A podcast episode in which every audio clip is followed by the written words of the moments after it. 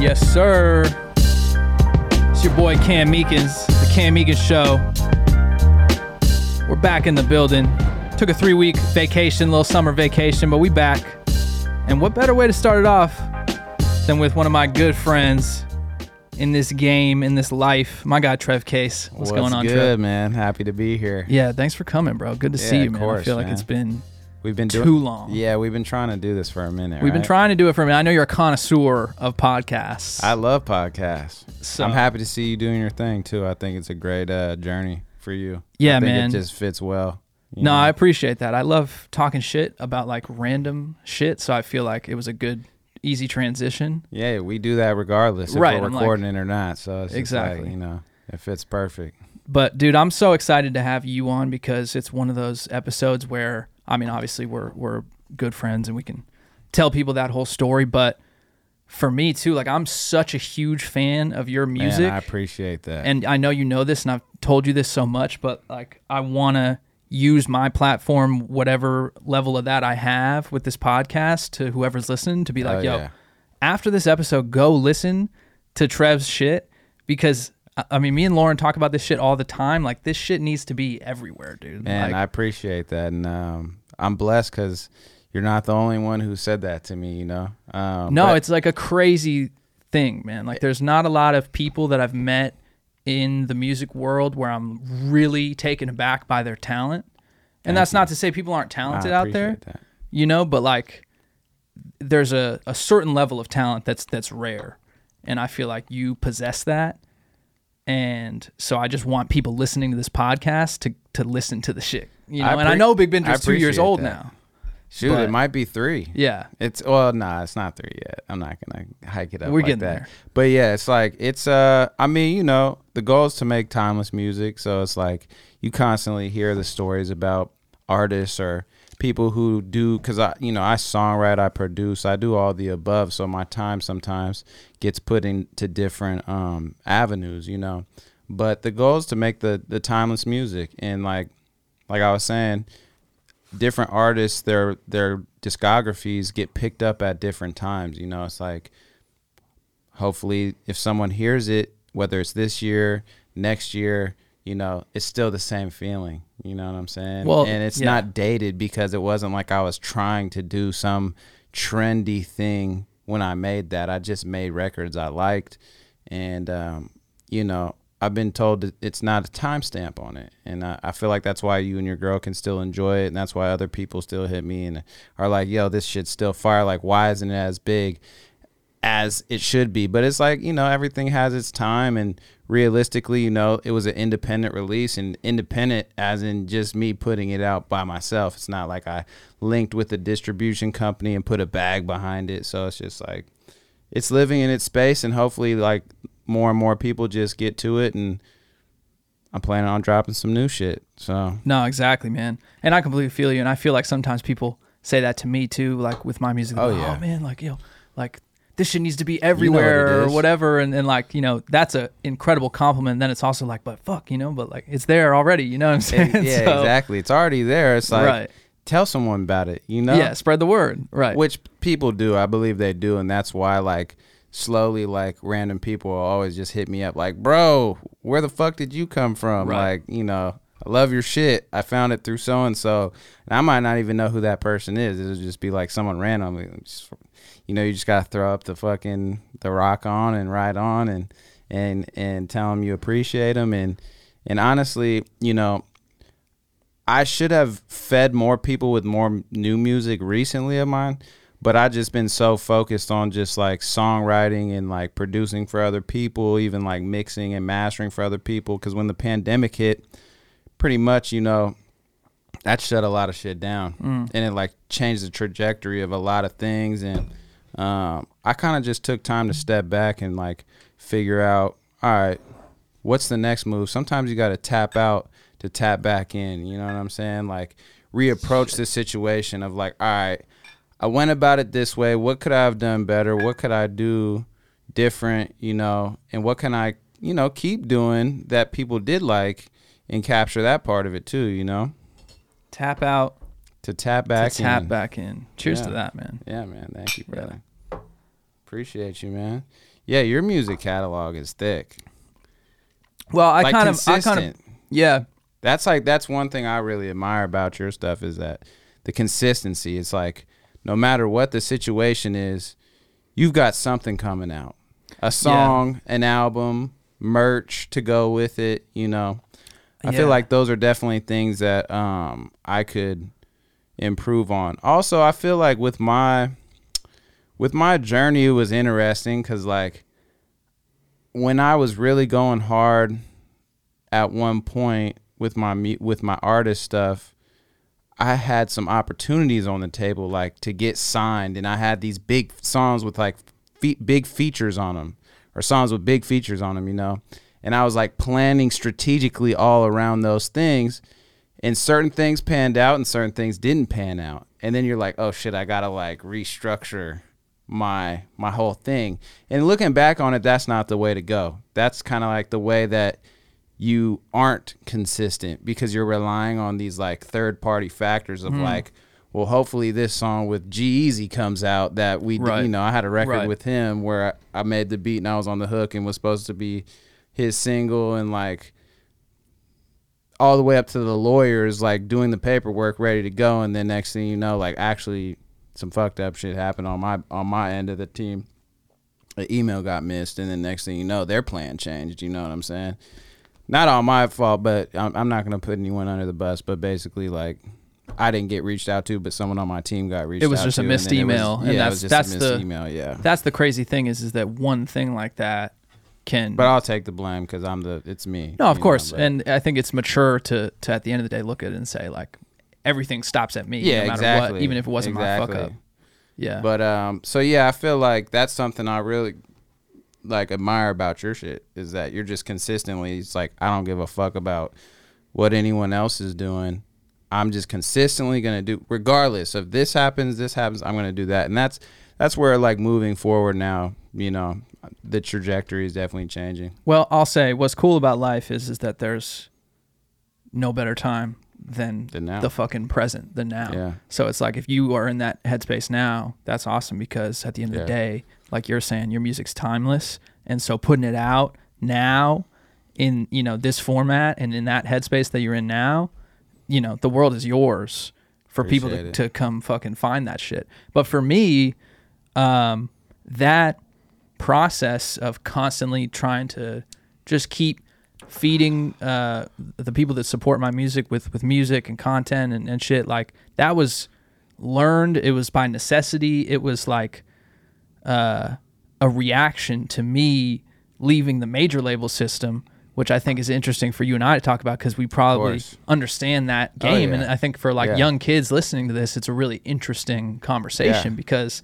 like the record industry the music industry is a very complex kind of dated like very um, It's definitely complex. just kind of tough industry to be a creative because you get you get taken advantage of from the whole the whole business model of like the the record industry is to take advantage of creatives you know and it's evolving. So it's like the thing about it is is like all right, when you get in it things go this one way, you know, or a couple different ways it's complex, right? Right. But then like in a year it could be like, "Oh, guess what? We're not doing shit this way anymore." You know, it's like the most recent thing is like the loop game. You know, like Yep. the loop game is this whole different industry than what it was when I was having my first sessions at APG. You mm-hmm. know, you know what it is. Yep. Like that was just a totally different like era. You know, it's like you have these full beats that are already ready to go. You go in there, you write songs to them. Nowadays, like the in-person sessions i feel like have been cut down a lot of i mean there's kids living in australia who just play guitar loops and send them off and they're getting pop smoke um 100%. cuts, you know Yeah. and that's their gig which is cool i mean i more i'm open to anything. I'm not attached to any old way of doing anything but it's just an example of like how the industry like you have to keep up with i mean that's what makes it complex is it's like evolving. It's always evolving you know? The thing that that frustrates me about the music industry is, is just the nature of the business. And like i'm not i'm not someone who who wants to talk shit on like you know Yeah, a yeah. capitalist market or some shit like that. Like the music industry exists because there's demand that needs to be filled. Like Yep. people want to listen Yeah. to music, and there's going to be big corporations that figure out how to make it, you know, a kind of turnkey, Yeah. well-oiled machine that just churns out music. And that's uh, what a lot of the like major music industry is. Is it's like figuring out the path of least resistance to hits Yes. and on that path you know it'll you know do anything to fuck over songwriters and producers and anyone else to kind of get to that end game of hits you know what i'm saying Yeah, I mean, I think uh, I think there's some truth in that, but I also think that um, you know it, it's funny. I was on YouTube last night, and I was or not YouTube, it was like Instagram. I saw Drewski pull up on this parking attendant, and there was these like two kids that looked like they were 12 years old running the parking lot, right? And so he's making a joke like, "How, how old are you guys? Like, like what the what the fuck? Who's actually running this shit? Like, what the fuck's Right. going on?" And then like this one dude like kind of walks up and he's like, "Bro, you're getting over. Like, you're getting over on these two kids. How much are you paying them? Like eight an hour or something Right. like that? Because they're like twelve. But it's kind of like parallel with like." A lot of people are young that come into the music industry, and you got the, you know, there's the, older people who have been there, done that, and they understand. And if they see the the opening of like, oh, this guy's kind of green, like he doesn't, he doesn't really know like the in and outs of this shit. I could probably get away with doing this. I could get away with saying, hey, I'll give you five hundred dollars for like to buy you out of your rights, and then go say I produced this. Mm-hmm. You know what I'm saying? Like mm-hmm. people do that all the time. or i'll give you $15000 to own your publishing for 50 years Yeah, exactly. And it's just like people who haven't seen that type of money will do it, you know? Well, that's that's that's what I see as potentially a little bit of a problem with Yeah. the industry and where my frustrations with like the, Yeah. the industry are and back to like kind of what you pointed out which is like oh you're always putting stuff out and doing this is cuz like I felt like I had to shift Yeah. away from that game because I did an album Yeah. in a major label system and you know the type of artist that I am it didn't fit for me because Yeah. I wasn't on a path to be like a huge you know A-list musician You weren't necessarily trying to manufacture hits to make hits. Yeah. You were more expressing yourself as an artist. and that's what worked for me yeah it's like people like to listen to my music because it was authentic to my life I wasn't like Yeah. faking anything I was Yeah. just telling my stories and at the end of the day it's kind of a niche Yeah. lane it's you know kids that relate to the type of stuff that I grew up doing Yeah. and that might not be every person in the world, but that's fine. And so I realized that, and I was like, okay, I'm not in the music business. I'm in the Cam Meekins business. Let me just Yep. fucking figure out what my path is and just do that over and over and over again. So eventually, I had that realization. But one of the things that I saw as a problem when I was in the major label system was a lot of these people that get signed to these deals as songwriters or uh, even artist deals or whatever they're coming from disenfranchised backgrounds where they never had an opportunity to Yeah. see any any type of money like that. Yeah. And so th- like the very nature of that type of relationship is is, you know, one person taking advantage of another. Yeah. And so I do think there's a little ethical problem there. Definitely. I think uh I think it is. I think it's very commonly known that that's the nature of the game. So what I would cuz it's not going to change. Is basically. It's not going to change. We all wish it would, but I would say advice to anyone who's getting into the creative space, music industry, songwriter, producer, artist, whatever it is, get a good manager and a good lawyer cuz honestly that's what helped me like have my own back, right? I got lucky. I got at, when I got into the game, you know, I happened to I was sharing a studio with somebody. We had like a three room studio with my boy Show Enough and his manager at the time approached me like, "Look, I I believe in you. Like I think your shit's dope. Like let's let's just build, you know? let's build." And um, luckily, he showed me the ropes on a lot of the business side of stuff. Like, you know what I mean? He he didn't try to take advantage of me, and he just believed in my shit. Which is like it's hard to come across like managers like that, you know. Mm-hmm. And uh, he just taught me the ropes of like this isn't this isn't right. This is this is how this should go. And he also linked me with a really good lawyer who had my back um, through all the like different deal propositions and proposals and um, you know i never signed a deal as like a major artist but i signed a publishing deal with pulse and i had offers from like um, bmg and was talking to a couple other like primary wave at the time buddy of mine was working over there and um, i mean we went from like getting the original you know very small deal that we're talking about for like entry level because at the at the time I had a lot of stuff in the pipeline that didn't come out yet. Like I had some stuff with Akon, I had some stuff with Thug, I had some stuff with Ti, I had you know some stuff with um a couple other random like major artists at the time in the works. And so it was it was a talking point, but it was like okay, we're not gonna go sh- give you a f- half million dollar deal. You know, it was like we'll give you fifty thousand bucks Right. for your publishing Right.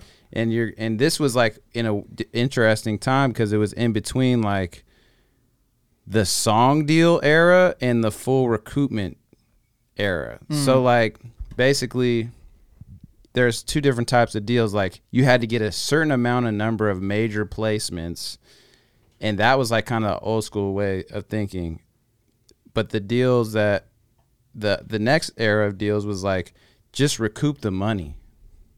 We don't care what if it's a major placement if it's you know a sync placement on a show an independent artist that's huge you know it doesn't matter. So luckily through all the time i had a good lawyer and he helped me do a great deal with pulse and i couldn't be happier you know? And i Totally. think that's what saved my ass from like just taking the first deal you know? Like you could have took the first deal but luckily I had people who have been in the game, who knew what time it was, and had the foresight of like, okay, we see that the industry's changing. Like, we're not gonna get you stuck in like some old old format, you know. And I think that's the most important thing because shark smells blood, he's gonna bite. You know what I'm saying? For like, sure.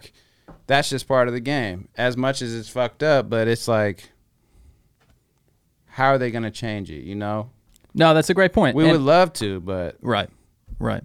And I think It's business. That's the the takeaway I think for a younger songwriter, Yeah. producer, artist is is that it's not like stay away from the industry. I would never say that. Yeah, yeah, of it's course. Understand that you're better off looking at it from the perspective of you as an as an individual, as a Mm-hmm. Business, navigating in this world and having one foot in, Yep. but also one foot in your own business. And Yeah. so like that yeah.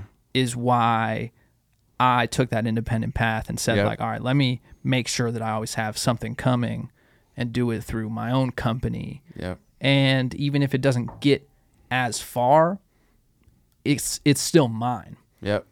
And so that's kind of the choice that I made after control. leaving the major label system because I was like, I, I don't want to have to jump through these hoops Mm-hmm. and tell people like, yeah, no, like this is my vision for the album, and I want to do this video and like, you know, I, I when I put out my first album, like they ended up doing like three videos that we never even ended up putting out Yeah. because they sucked, and then that was the whole video budget gone. Yeah, see, that's crazy. And did you get to pick the directors, or was that No. kind of like, Cam, we got these people. We work these with. people. You We gotta do- we yeah, because what they do is like they'll say like we have a budget for a video or for you know for a project. Let's say we got 60k for a project. We're gonna spend 30k on recording, which is also a scam because they're charging. They own the studio Yeah, and they're yeah, charging yeah. for recording at the studio that Exactly. they own. and right. And the engineer's only getting 20, 20 Yeah. 25 bucks. So they're overcharging for studio s- uh, sessions that go back to them. So they're paying their, themselves Their for rent. the studio. They're paying their rent. Right. basically. And then they say, all right, then we'll have thirty thousand dollars for marketing. Ten of that will be for videos. We choose the videographer. Ten of that will be for you know this marketing firm and you know whatever. Yeah. And back when I was doing it too, they were kind of just shooting for the hip from the hip, trying to figure out how to market artists because it was this Yeah. weird transition period after Napster and before Mm-hmm. Spotify. Um, Streaming and yeah. yeah. And it was all about like iTunes downloads. Had streaming hit? No, No, This so was yeah, it was all like actual song downloads and from buys. iTunes, which it wasn't generating enough money to justify the spend. A Oh yeah, because people were. I mean, that's the weird thing about streaming is right. It's like, it's some people will say, oh, like you know, it's not good, but like honestly, people are making way more money off streaming, even though it's not probably as much as they should compared to when there was that era you're talking about where it's like for sure. you got Napster, you got Kazaa, you got LimeWire, you got all these different things, and you're relying. CDs aren't really getting sold like that, and you're you're relying on like iTunes buys. It's like Well, let's just do you know you do some math, right? a dollar a song. Like, what are we talking about? Yeah, you right. know? Forever. So if you went to like Sam Goody back in the fucking '90s or Best Buy or some shit Yeah. and bought a CD for 15 bucks, right? And let's say there's 15 songs on it, so every song you paid a dollar for. And let's say you you liked that album, it was a solid album. You played it, you know, I don't know. What do you think? 50 times that year? Yeah. So- More than that. Okay, a 100 times. Shit, if I'm listening to it every day as a kid, Jay Z, Hard Knock Life, Volume Two. Well, those are the classics, but Yeah, I'm saying like okay. an Some- average an on an average, average yeah. level, right? Because I'm trying to calculate how much people like were paying. yeah, like once a per stream back then. like okay, so you might play your CD like two or three times a week, Right. Okay. So let's say maybe that's, two times. A Let's say that's a hundred times. So that's a penny per per stream. Yeah, Okay. yeah, yeah. But on Spotify now, artists get paid 0.003 of a penny. Right? Yeah, and so it's it's it's not the same level as it Yeah. was when it was physical CDs. yeah. And also that's like an average. So, you know, sometimes you, you might not even get that many that uh, listens on a physical CD too, but you still Yeah, get paid the full 15 yeah. bucks. So it's like a it's a catch twenty two. It could be either or. It could be Right. bad. It could be good in certain things. Exactly. But the point is, is that like now with streaming being so readily available, it still is a little bit. The rate is still a little bit Well, out of whack so- with like the artists. Yeah. So I will say I think the streaming though, people are more liable to press play on some shit. Yeah, it's it's definitely more passive to It's just like play when- a random thing. It's like you remember the old school Jeeps in the '90s could only have five five CDs in the back. You load all five, and then you could like listen to all five, and whatever CDs you you have aren't getting played in the car. Now it's like you just plug the Spotify up. Every time you're in the car, it automatically comes on, or like Apple Music does that. So you're automatically like, all right, I'm gonna play music off my that's phone. tr- the that's true. The only counter I'll say to that, and I'm just talking shit, but Yeah, of course. is it 400 times easier? Is it 4,000 times easier? Now, yeah, it kind of just evens out to what is. They figured it out. They did the math. You Yeah, know what I'm saying? yeah. They're like, all right, how can we just keep like somewhat of the revenue Right. this same, if not better? There's definitely some ins and outs that you know we're not we're not able to No, see. for sure, for know? sure. Well, and you know, back to the complex point too. I mean, the the ownership structure of the music industry is all like two companies: exactly. Tencent Holdings and Spotify and a couple other things. They're all cross invested into Yeah. each other, and it's all a mess. But uh, point of this whole entire conversation to me is just understand exactly. the game. And I think it's good to talk about this shit because if you look at like the movie industry or the TV and film industry and shit like that, and you look at changes that have happened in the last, you know, five years in that industry because of like the Me Too movement, it's a much different, more, you know, intense, Mm-hmm. fucked up situation going on there. But the point is like, you know, awareness of the situation, talking about it, So what's going on in the, in the movie industry? well, my girl is an actor, and it's just a, a definite. I feel like they've definitely made changes to address some of the like Me Too issues Yeah. in terms of like having guidelines in place where you can't like meet with like directors one on one and like see, I had no idea. I'm like- not really tapped in with the movies it's industry it's, as yeah, much. it's That's it's a crazy industry and like da- damn near more fucked up than the music industry because the the film and TV industry really truly was Wow, so- built on like executives basically like sexually assaulting the talent in order for them to be famous and like that was like the 1920s through 1950s Hollywood like the industry was solely built on that. That is nuts. I mean, I knew that was going down, but I never thought of it that way of like people are now like, okay, I'm not trying to get me too'd, so I'm not setting up meetings with anybody. Yeah. Well, You're and now they have getting a meeting. rules. Now they have rules where if you're like a casting director Wow. and you uh, meet actors, you can't take their headshots home. You can't take their information home because Wow. people would get their information, then hit the people up directly and be like, "Hey, let's hang out," and then you know I could Wow. cast you in this thing. Like it's just so fucked up. Wow. Anytime you have a situation where someone has leverage over another person, it's just you know an environment for Yeah. abuse and taking advantage of people. Woo. And so it's even more so in the film and TV world where you have like, you know, beautiful young women and creepy old dudes in Oh, power. Yeah. You know what I'm saying? And that probably happens in the music industry too, but it's it, it's a little bit different. But anyways, the point is like, you know, Yeah. If you see the changes that have been happening in that industry, it comes from conversations and talking about it and shit like that. Yeah. And the music industry stuff that we're talking about is in no way as bad as, as some of the crime that's been committed in Oh. those industries. I'm not trying to equate the things, Of course. but I'm just saying like, you know, change can happen in industries. Yeah, for sure. I you know, I think change is happening um overall. I think more people are speaking about everything all the time. I think it's important to speak about the right stuff. I think there are some opportunists like in the world who find the the, the lane of like, "Oh, I'm going to, you know, speak out about this." And it might not hit the same as something that really really matters, you know what I'm saying? Mhm. Like there's kind of this weird thing where like everybody can like you know you find the red car if you're thinking of the red car you're gonna see the red car you Mhm. know if you're fighting for something to get offended about you're gonna get offended. But there's like real issues that are going on within these industries and in the world and i think it's important you know to really hone in on the shit that truly matters like the shit that's really affecting people. And i think that's it's so cluttered it's saturated. Every day it's a new thing like you know i'm short.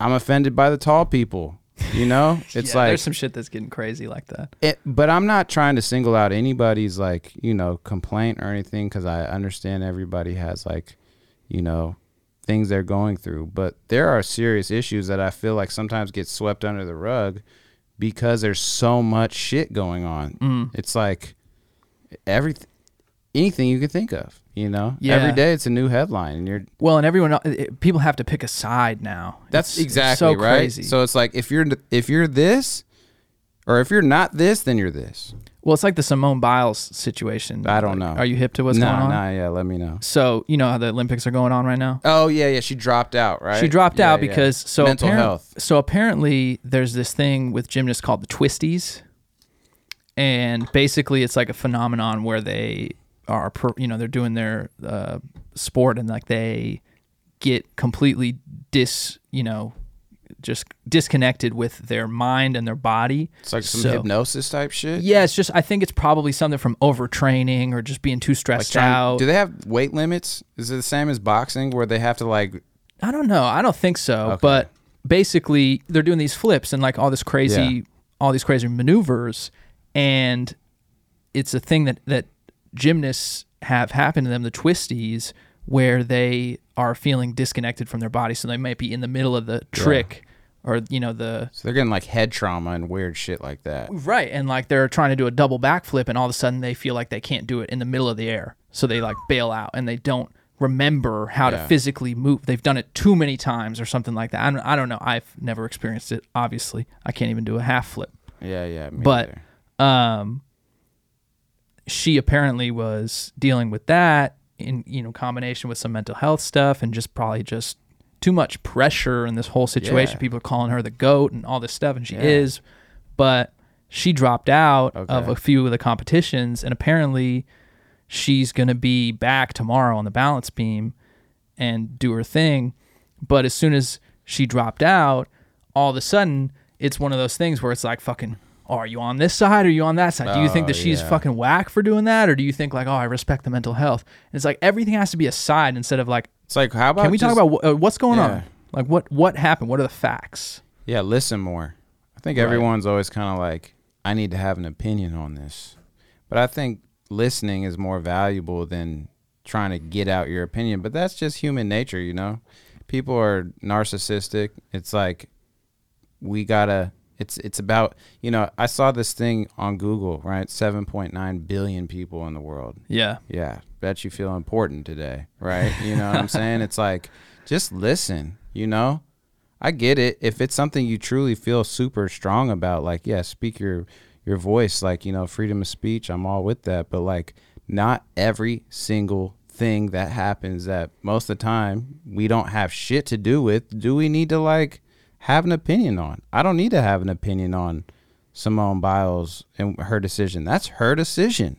Only she knows why she did what she did, and more power to her. You know, like I'm not gonna sit here and down down her. You know, I mean, it's funny. Like even in the music industry, that's such a common thing now, right? It's like this artist had a dead crowd at Rolling Loud. Yeah. Is she hell of?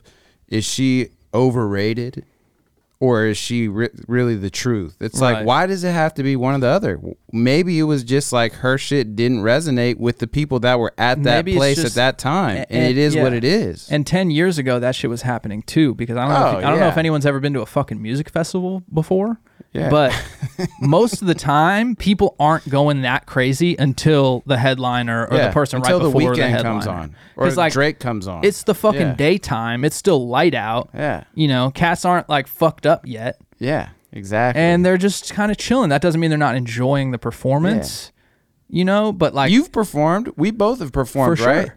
If people are honed into you and they don't know you like that, they're not going to naturally just be gigging like that because they're actually trying to process it. that's a great point. They're sitting there looking at you and they're like, it's like a scan. They're like scanning, like, okay, who is this person? I don't really know this person. Like, I mean, the situation I was talking about is Coi Leray, right? I, I don't Right. know if that's how you Yeah, yeah. pronounce her name, but I always see her in the blogs and it's always like, is she dope or is she not? And it's like, what? Sh- Obviously, she's dope because there's songs that we all know by her that people know, and she's at those festivals. Like, obviously, she's dope. Is she an up up and coming artist? Yes. Has she toured? No, because she just got popping during the, fucking pandemic. pandemic. Yeah. So, like, of course, she's not gonna have her show just dialed down like she's the Weeknd. well, you and know what it, I'm saying? it just doesn't matter if you're a, a like a middle part of the bill, Exactly. and people are standing there watching. They're enjoying the show. If they don't necessarily know all the music, then they might not be like physically participating, Yeah. like jumping up and down, putting their hands up, Yeah. whatever. But that doesn't mean that they're not enjoying processing the it. performance. And so all of these like blogs that now only exist as Instagram accounts or whatever Yeah. that are just solely existing for the purpose of like getting views and comments and interactions. That's where they create the "Are you this or this?" because it creates the it's, engagement. it's what sells. It's yeah, it's the only thing that creates engagement because it's like, oh, you comment for this side, you comment for that side. Hater culture is serious. It's too, though. crazy, bro.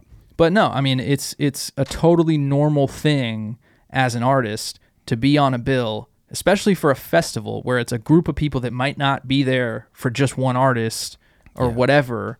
And you know, if people are watching the show, who's to say all those people didn't enjoy the performance? Exactly. Exactly. It's like when you're watching a movie for the first time, you're not just going crazy while you're watching it. Right. You know?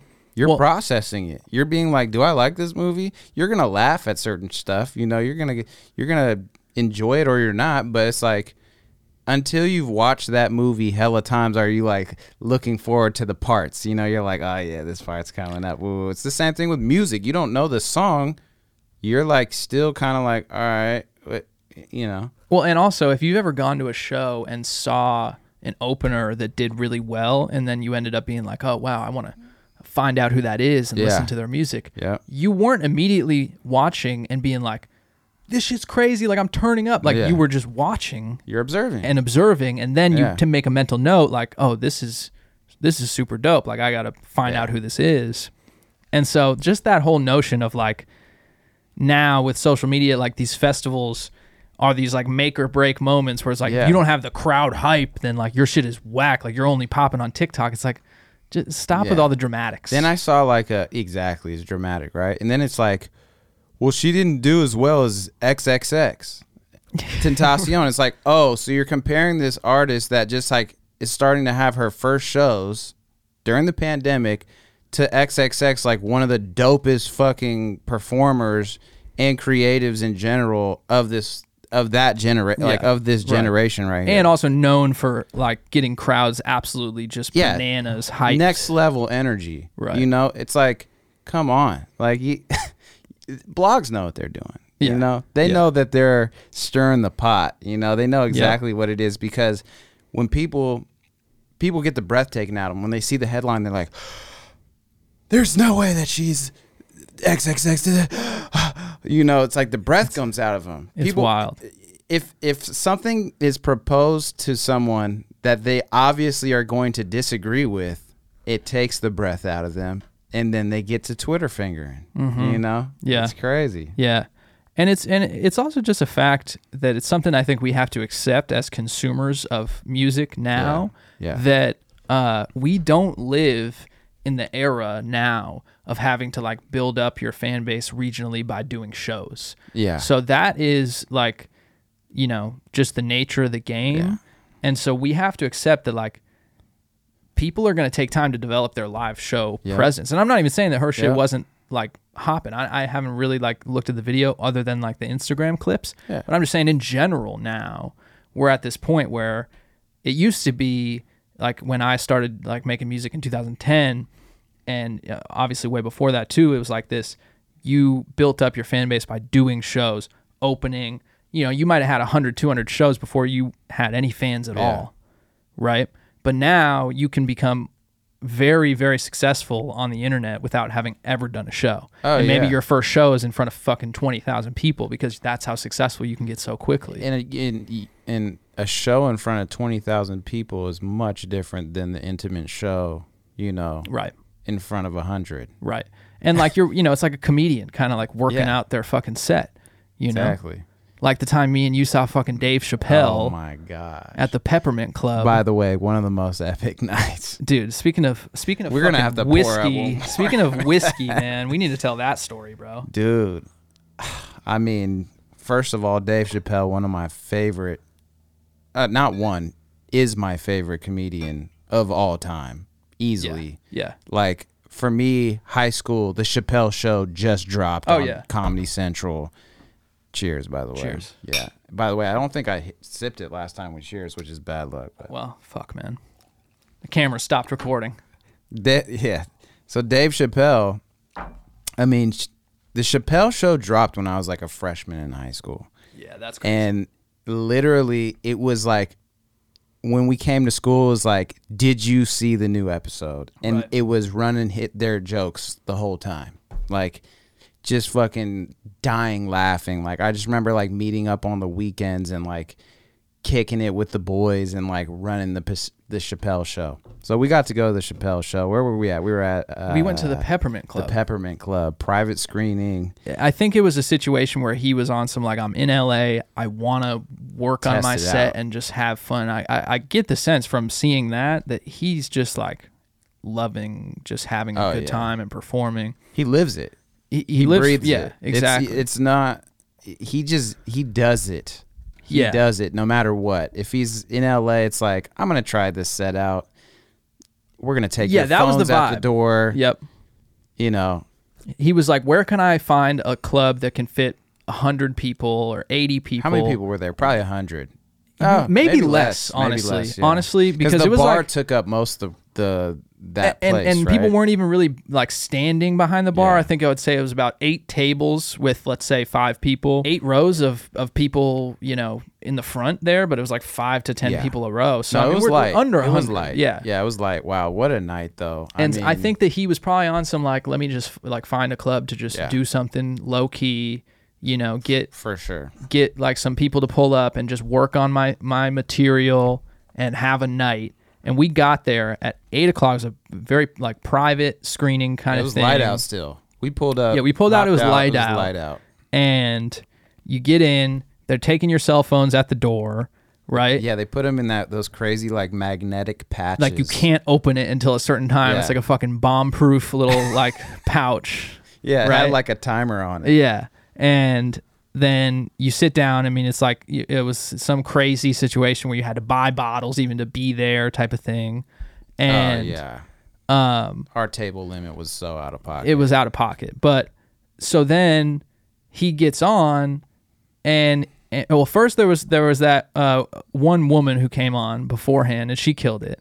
yes, yeah, The white girl. Yeah, yeah, yeah. Oh wow, I forgot. She killed her. it, and What she was was- the name? What was her name? I don't remember her name, man, but she was so She funny. was like awkward, right? she Yeah, was like it was very it was dry. like very dry, awkward. Yeah. It was per. Yeah, it was perfect. and it was such like a, a just contrast to his Yeah. whole vibe too. That it was like so funny, and you could tell why he was he would be like, I, I fuck with her. Oh yeah. No, But- it was right. It was it was perfect. It was So then he comes on, and he he riffs for what like an hour and a half. Dude's smoking cigarettes, drinking Oh, yeah. on stage. Like everyone's just kind of just. With I mean, this is a band. very intimate vibe. Oh, yeah. He's just t- telling jokes and mostly just like monologue, just talking shit. I feel like for like two hours. Then he takes a break. Chris Tucker comes Oh, out. You remember that? Yeah, Chris Tucker, which uh, I mean, that was a pleasure. to So Chris Tucker comes out and does a 40 minute set. And then Dave A comes- band. no, remember not the the, band not yet though. Oh, the band okay. didn't come yet. Then Dave comes back out and he keeps going. Then he brings out David Blaine because apparently David Blaine was sitting in the audience the whole time right. next to us and we didn't even know. That's right. So I was pretty drunk that night. Well, yeah. And so I mean, we have like five bottles that we're drinking with like four a people at the Magnum table. 1942. 42, Macallan 18. which is we're mixing dark with the light. yeah, I'm pretty sure there was like wine too. Oh yeah, yeah. It was It was, everything nuts- under the sun. Yeah. It was a five thousand dollar limit, so they were like, "We're pretty much bringing you guys." Everything. I mean, it was a lot of different bottles on that table. Well, so it was it was just a bunch of bottles on the table. and We were right next to the stage, and so then David Blaine comes up and he does some magic trick with like two people where one person felt the other person touch their nose, oh yeah, yeah, yep. Oh my, God. and that shit was trippy. he's another character that really blows me. He's away. an interesting guy, yeah.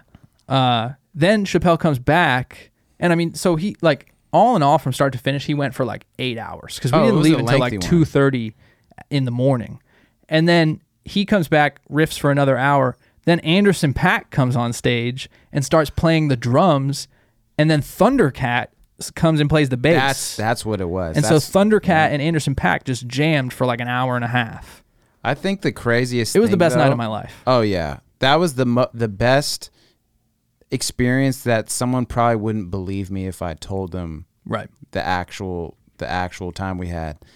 And I thought it was crazy because there was some real out of pocket people in the crowd. I don't know if you remember. Yeah, they were heckling. They were they were like would not stop. Like there was this one dude that was sitting right in front of our table who would literally like say something after every like segment that Dave Chappelle like trying to intervene and at one point he was like yo dude you got to just shut the fuck up like it just straight up he was like you got to shut the fuck up man this is my fucking show not even on some ego shit Just like, what but like doing? everyone else felt that same way cuz I remember he was right in front of us and I was just like yo dude, this is we didn't come to see you. We came to see the goat, Dave Chappelle.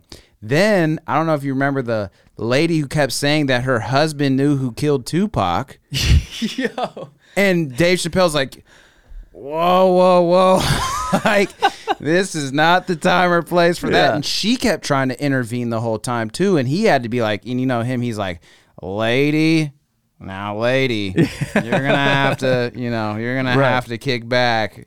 And then, but she kind of gave him like a nice little segue. It was to the point where I was like, "Yo, is this planned? Because this is too perfect." It was nuts, It yeah. was too perfect. I don't believe it was planned, but it was like you would you start thinking that like, man, this is like too perfect.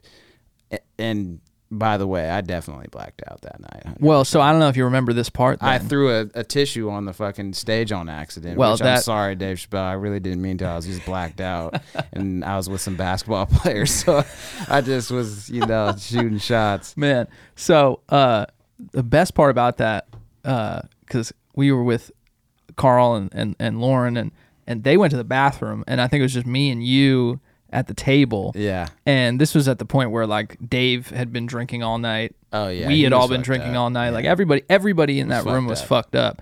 And but we were at the table right next to the stage. You could kind of see it right at the stage. And he he looked over and was like, "What the what the fuck is this crew over here Yeah, with like, all this who- bottles? Like, fuck did you guys? "Yeah, what's going other?" on here? Like, what's going on?" And I was like, "What's up, dude? Like, let's take a shot." Oh, that he was, like, epic. I was still alive for that. Yeah, and he I was like, alive for that. "What are you drinking?" And I was like, "Macallan 18." He was like, oh, "Jesus Christ, what the fuck? All right, it. bring it up Yeah. here."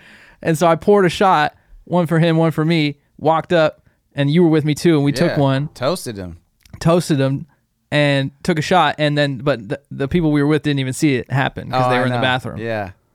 So- yeah, it was uh, it was definitely a bucket list type of event.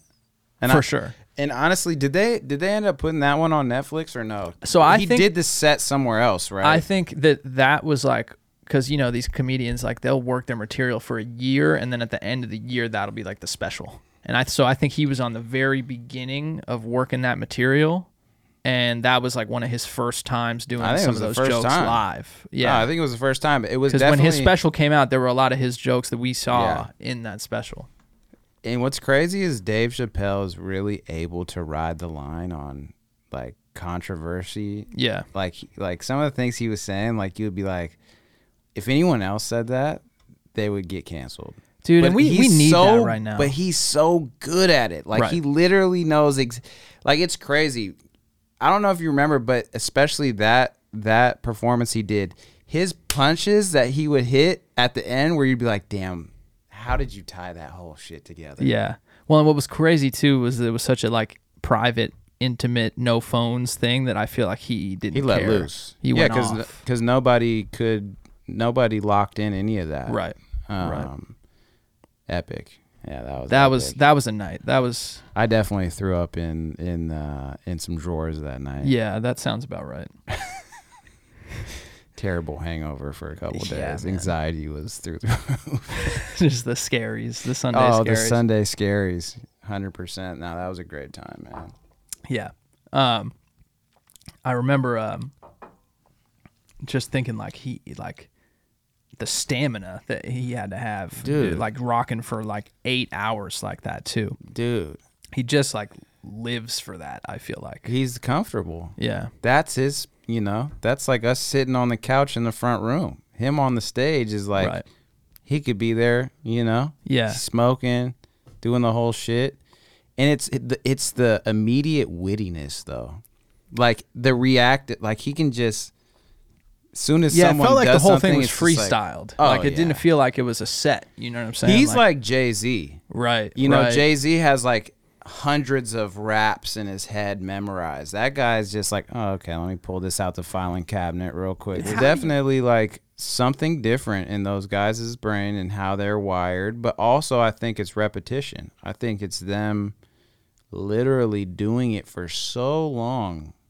Past ten thousand hours, we're talking about a hundred thousand. Yeah, hours, just true more than that. mastery. true mastery you know? It's like it's like a musician that can just play the piano crazy and can play these crazy mozart pieces and it looks effortless. It's savant you know? It's like have you seen the kid the guitar player kid on instagram? Who can mm-hmm. literally play as good as like an adult and he's only about four or five years old Right. with his small little hands on the guitar and he's literally playing it perfectly and singing songs with it. It's like there's just something that clicks in his head. Hmm. Um, but I also do think it's it's not just like some natural born ability. I think It it's trained. yeah, I think it's just repetition and like practice and like also having, you know, some natural ability that like helps kind of um, escalate the ability, you know. Yeah, because I can write a verse and remember it, but to write it in my head and then remember the whole thing, I don't understand how that can even come together. And I think I'm, We've smoked a lot of pot too. well, that's true. but I'm someone who can conceptually understand like Yeah. writing a rap verse. yeah, But that to me seems like such a foreign concept still. yeah. Um, I think some people just have better memory than other people too. Yeah. It's just like you know, certain people. That's one thing the doctor told me a long time ago because I remember I was having a conversation with her and she was like, "You just got to realize, even though we're all humans, we're all constructed very differently within our DNA, and just like." what we one person might be good at the next person may not and so on like you know and uh, we would all like to think like you know we're all born with the same ability possibility to you know be as great a basketball player as you can but it's like that's just not reality you know lebron james physically there's just something that he's got going that mean you Yeah. There's different ceilings for everybody. Exactly, and I think that goes to mental, men, your mental creativity. It's like I saw this thing about Kanye West. Um, I forget somebody was talking about Kanye West. Like Kanye West is a fucking genius, right? he's a savant when it comes to creativity, but he not he he might not be the best communicator with mm-hmm. people on just a regular level. He might not have the ability that you have to communicate well with people and get your point across in a normal just like you know way but he's an incredible he's a genius when it comes to this other thing you know what i'm saying so like certain things just work for certain people and certain things don't you know Yeah. or you might be better at something than someone else is and vice versa you know Right. Right. Yeah, because Kanye, I feel like, can put his genius into like tangible things like music Yes. and design yeah incredible and things that aren't articulation and words. But he can also do that too in music, like writing Oh, yeah. lyrics. His but it has to be in like a a format that's more artistic. His bars are crazy i think his, His bars are some a of the craziest, slept on for sure. because you know the donda right so you know we watch i watched the donda live stream Oh, you watched that? How was that? i thought it was really dope i mean i could tell the songs are still like in the make some of them Classic. Classic. Him being like it's coming out and then just it's not coming out. and people had this thing like, well, where are the drums at? You know, but like part of me was like, I'm juiced. If you purposely didn't do hella drums, you're doing something different. Yeah. You're not just doing like, okay, here's the four bar intro, here's the drums, here's the hook, here's the the post hook, here's Right. the verse, here's the pre hook, here's the hook. It's like I like that. It's a breath of fresh air. But back to that, like it was pretty dope, and I thought the aesthetic was crazy. Like his red, his like all red with like the weird like the face mask shit that he's doing, yeah. stocking ski, ski mask, and just like his body movements. He's hitting the crazy like. It's like he- he knew exactly what he wanted it to look like aesthetically, and it, and I thought it was fire. And honestly, it kind of goes with like doesn't kind of it goes with his cover, like the mm. red blob kind of looking thing that was genius to me. Um, and so back to what I was saying was is that I went to his catalog because I was excited to like for the Donda to drop. And dude, his bars are crazy. His bars are crazy. Well, because his bars are original bars so simple. and original. Right. Like no, no one else else is is saying it. Yeah. The only other person I think is rapping like that is like Cam'ron. Yeah, for sure. You know what I'm talking about? Just that like sure, very simple, but like no one else could think of Another goat for sure. Yeah.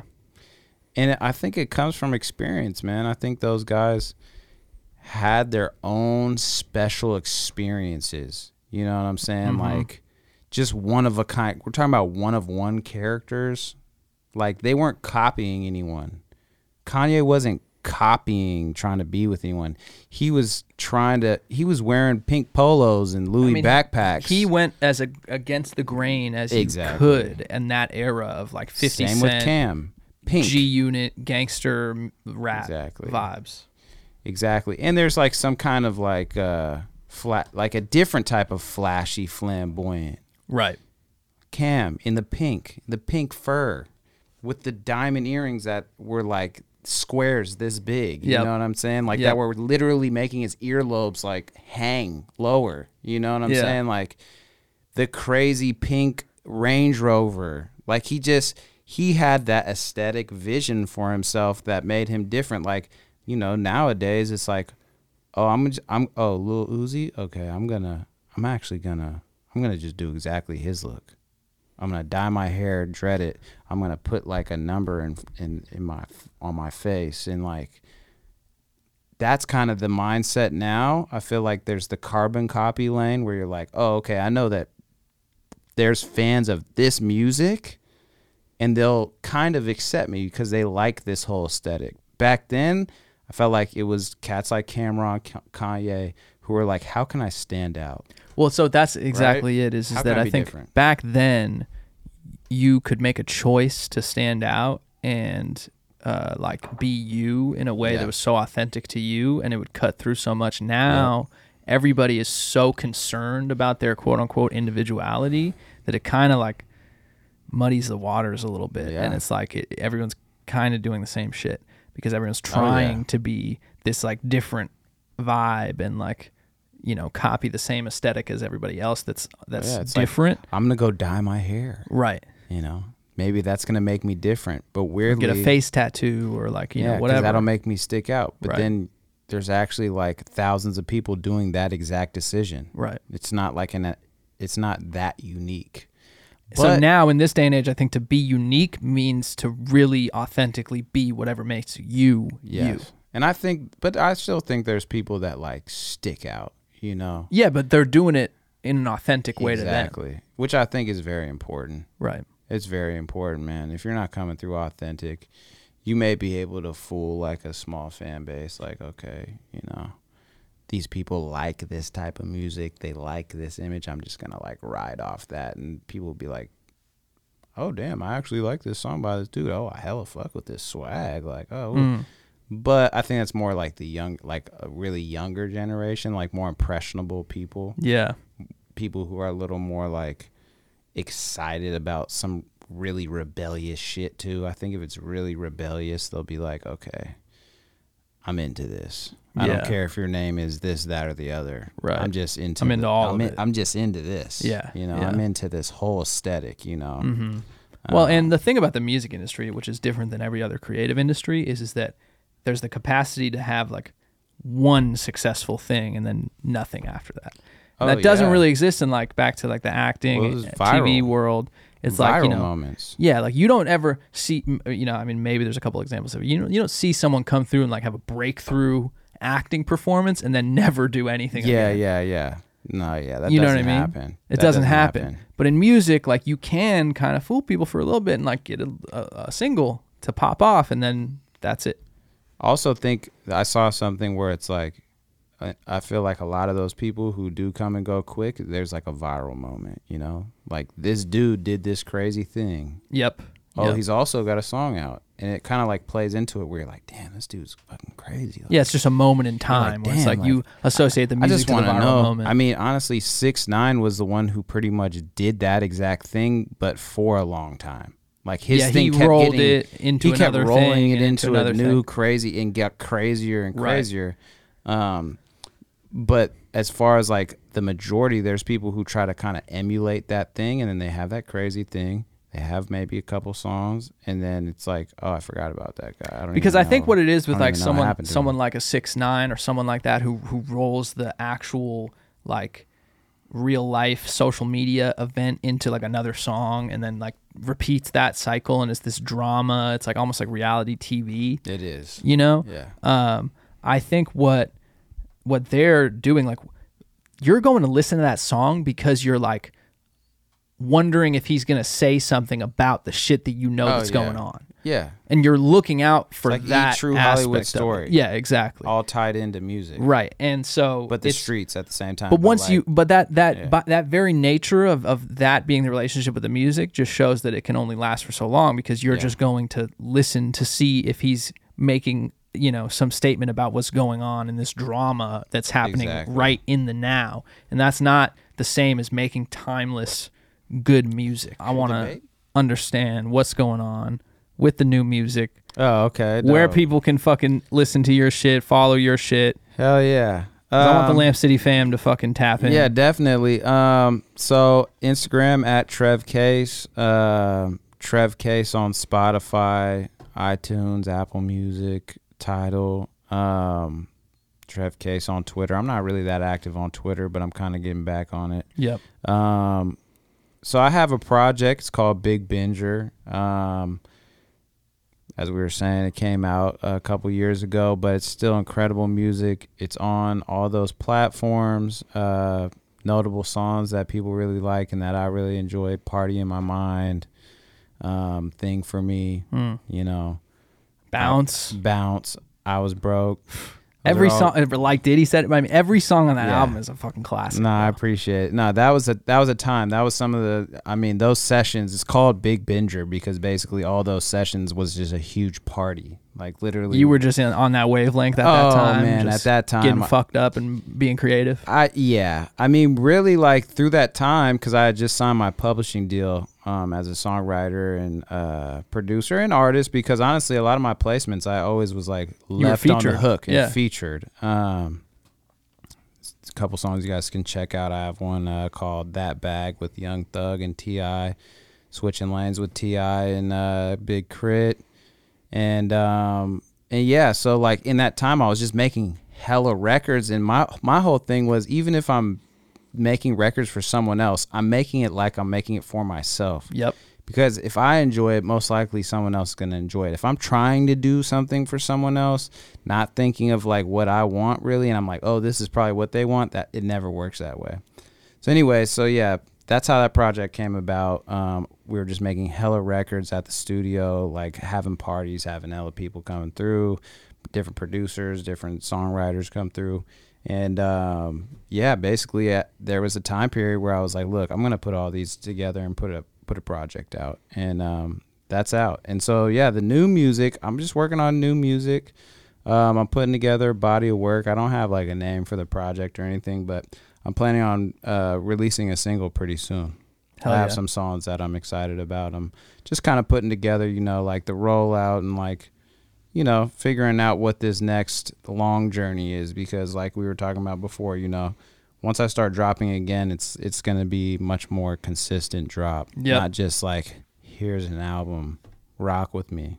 You know, which Totally. I, I will say, I think that album has like held people over who are fans of mine Without a doubt. and they bro. love it and they haven't got tired of it um and it's timeless so if you just happen to listen to it now i think you'll still enjoy it Well, that sure. what I love about that project, it's like a, there's a couple like albums like that that I just keep going back to, and it's like you know when you have an album like that where it's like all right, Yeah. you, you're like a mo- a month on, then you're a month off, then you come back and you're like oh I got to run that again, and then you, you keep Yeah. coming back to it, and because it's timeless music, dude. And the first time that I heard Big Binger, I was in Hawaii with Oh, Lauren. And the album dropped, and we we ran it front to back, and it was only six o'clock in Hawaii because it came out nine o'clock West Yeah. Coast time. yep yep And so we were in like a convertible and we just bumped the album start to finish. And like I think that every time I listen to that album now, I'm transported back to that moment. that's beautiful You know what I'm saying? And it's just like, it, but I'm telling you, man, there's just something about the music that just takes you somewhere. that's beautiful yeah no there's a lot of feeling in the music Yeah. you know i, I think that's something i pride myself on is like you know obviously i produce as well as like songwrite and sing and i think the lyrics are very important but i think the feeling is important you know? So it ties you to an emotion and, and if you're having an experience in listening to the music it will make you think of those times and i think that's what great music does you know? That's why you're able to when you hear an old song like i get around tupac it just makes you think of like damn when i was like this age and i was doing Yep. this or doing that because there's just like a feeling to that record you know 100%. um, so yeah, I'm glad you had that experience, and other people have told me the same type of thing. You so. could put a roll of paper towels on it, new booty, not too many miles on it. yeah, that was serious. I mean, there's just some crazy bars. There there is some bars in there. There's some sure. crazy Don't bars in sleep on the bars for sure. Sonically, it's really dope too. Um, a buddy of mine who's actually a prophet um, mastered the whole album, so he ble- he gave my album a blessing. Literally. Literally, he's a prophet. I love that. That's dope, man. Um, so yeah, no, it's a great, and I, I appreciate that. Um, but yeah, new music's gonna be coming on the way. Um, it's definitely gonna be, it's gonna be upbeat. You know, I'm in a different space than I was back then. Um, I'm not just getting totally trashed every time that Yep. I'm making the records. So there's a lot of groove, uh, feel good vibes. Um, I don't know if I would say R and B Hmm. because I don't really classify myself as like an R and B. Yeah, you transcend a lot of genres. Yeah, exactly. I would say some of the like riffing and like melodic part could maybe you you would say oh like that's kind of R and B, but like the beats and like um definitely the topics and stuff like. If you've heard "Party in My Mind," I feel like that's gonna be kind of where I'm building off. It's like "Party in My Mind" thing for me. yeah like Diddy yep. said, those particular records is definitely like moving forward the 2022 you know um next chapter Yes, sir. know. So yeah i'm excited and we mm. got to get some more stuff Oh, we too. will. Yeah, because that's the other thing too. You know, Good Life yeah good life on the life of Cam Meekins. Cam Meekins, Trev Case. That's a, I that's a it. real smash. I see it on my distro. There on you my go. DistroKid. Yep. Facts. Actually, I think it shows up on my like Spotify profile. there you go. I think it's like in my. So like- you'll see it when you go on Trev's Spotify Yeah. profile, which you're probably doing right now. because you're in the Spotify app listening Do to this show and you're going right to Trev Case. to Do it to now. Big Binger right now. You'll probably see our song. You'll see Big Binger. Listen to that shit. Catch a vibe. Uh, let us know in, in the comments your favorite song. Yeah, let us know, man. But, Tap in uh, with me. Hit me on. Tap in with. Trev on the gram, Trev Case, everywhere else. You know where to find him. It's 2021. You can figure it out. It's the Cam Meekins show. Trev, man, thanks for coming on, bro. My brother. That's love. Anytime, man. Yes, sir. We'll Love do it again. man. Yes, sir. Peace.